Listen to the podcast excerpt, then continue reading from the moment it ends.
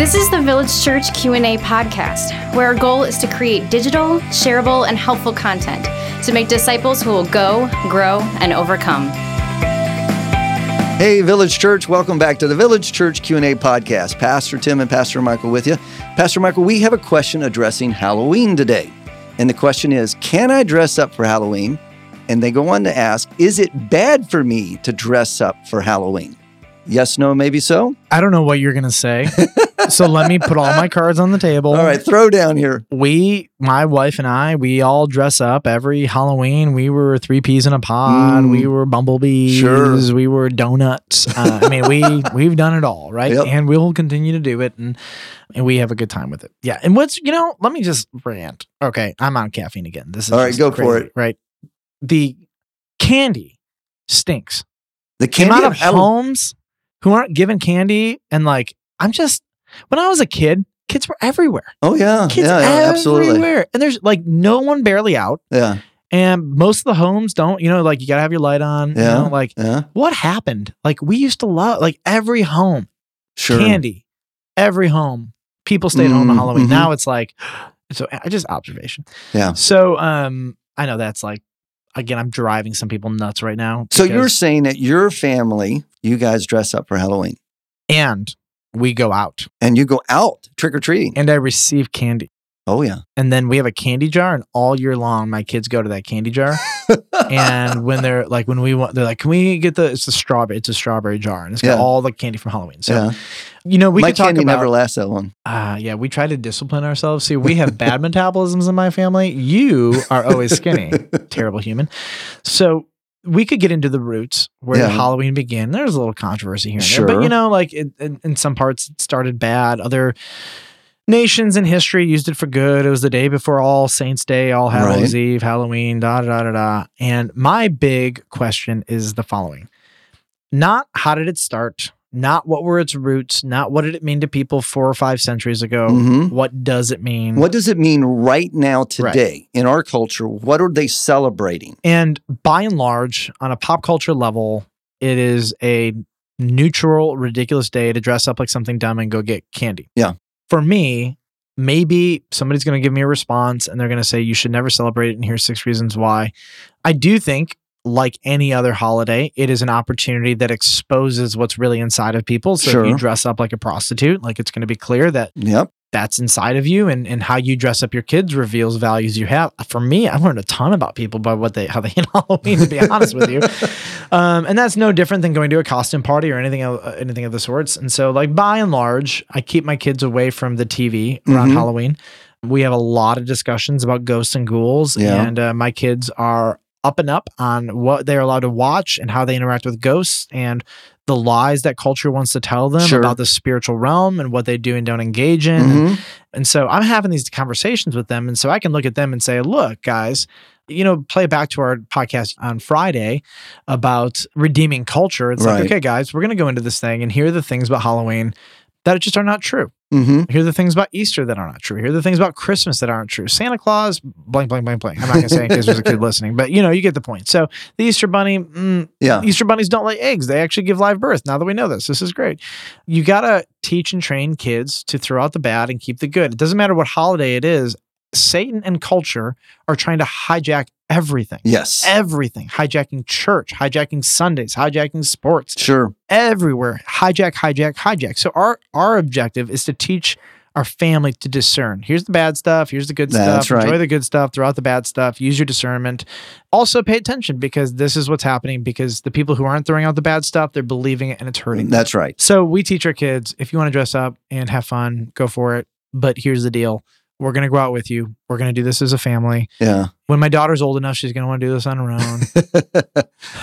But I remember when I was a kid, I feel like I was seven or eight, and my Uh-huh. buddies and I all went out. Now, like if you're like 12 and your mom's not with you, you're a bad parent or something. Yeah, right. You know, like what what happened? Let me give you the spectrum of my Christian life Yeah. and how we, as Because you're a former fundy, right? yes, Yeah. you're going to love this uh, history lesson for me. So we grew up in a church. Uh, actually, I, I grew up not going to church, and Halloween was, you know, we dressed up for Halloween up until you know I was a teenager, you Mhm. know, and that was just the culture in which we lived at that time.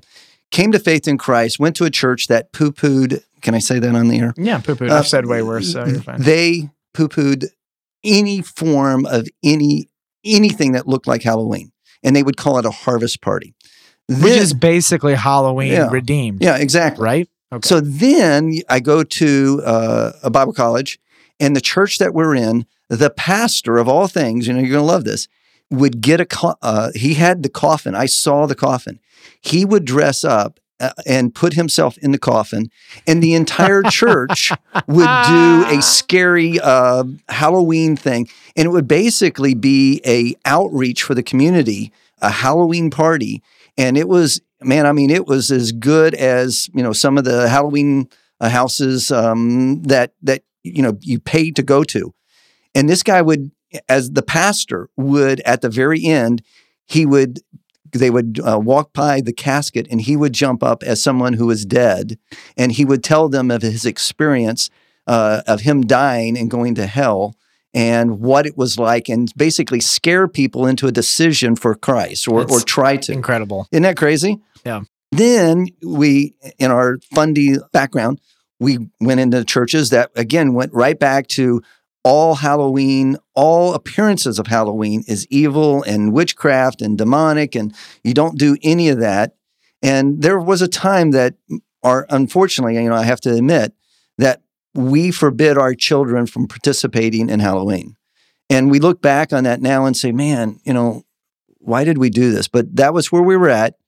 And then we come into a, a season of our Christianity that how can we redeem this? How can we dress up for Halloween? How can we make it an outreach to our community and not turn the lights off? You know, here we've got children and parents coming to our house trick or treating that we will have an opportunity to meet in our community and maybe have a gospel conversation with Mm. them at the door. Maybe just show them that we're not weird or strange because communities are such today that they know, you know, what as a pastor I do.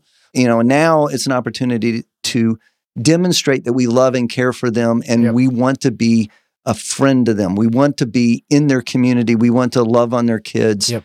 And so we've we've gone a gamut uh, uh, from one extreme to the other extreme in our life. It does speak negatively of any pastor or known Christian who shuts down their house on Halloween. I- It does. I, I think so. we might think we're making a statement. Andy Stanley says it best. and you, Do are making make a, statement. Do you want to make a difference or do you want to make a point? yeah, and uh, you're making a statement. Points don't make differences, but and and I disagree with that.